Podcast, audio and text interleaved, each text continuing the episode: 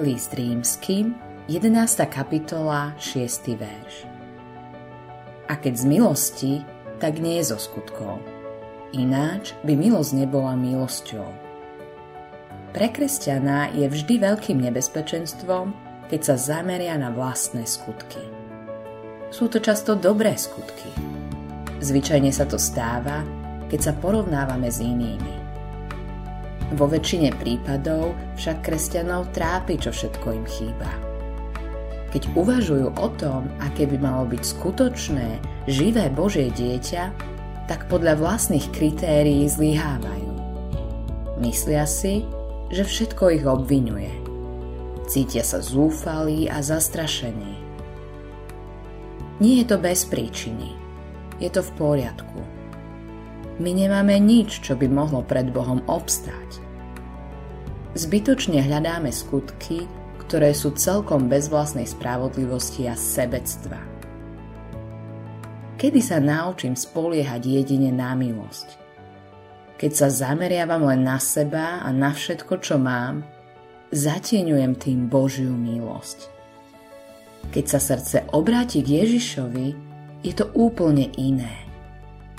Vtedy vo mne žije jeho nezaslúžená milosť. Teším sa, že je to niečo, čo nemá svoj základ vo mne.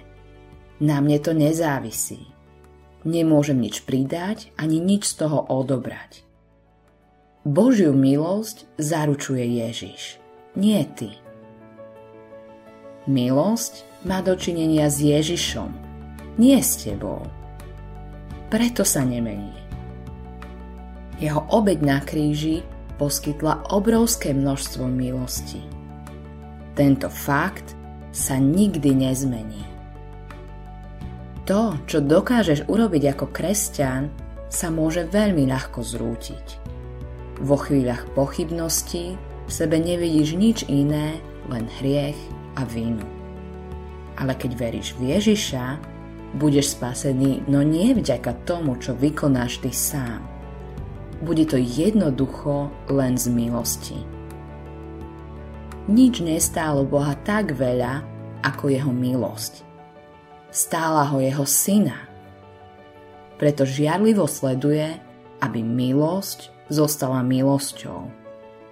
Robí to v spoločenstve aj v živote každého jednotlivca. Nemal by si vyzdvihovať nič iné, len jeho milosť. Musíš to robiť tu a budeš to robiť navždy, keď budeš spievať pred trónom Božím a Baránkovým. Autorom tohto zamyslenia je Hans Erik Nissen.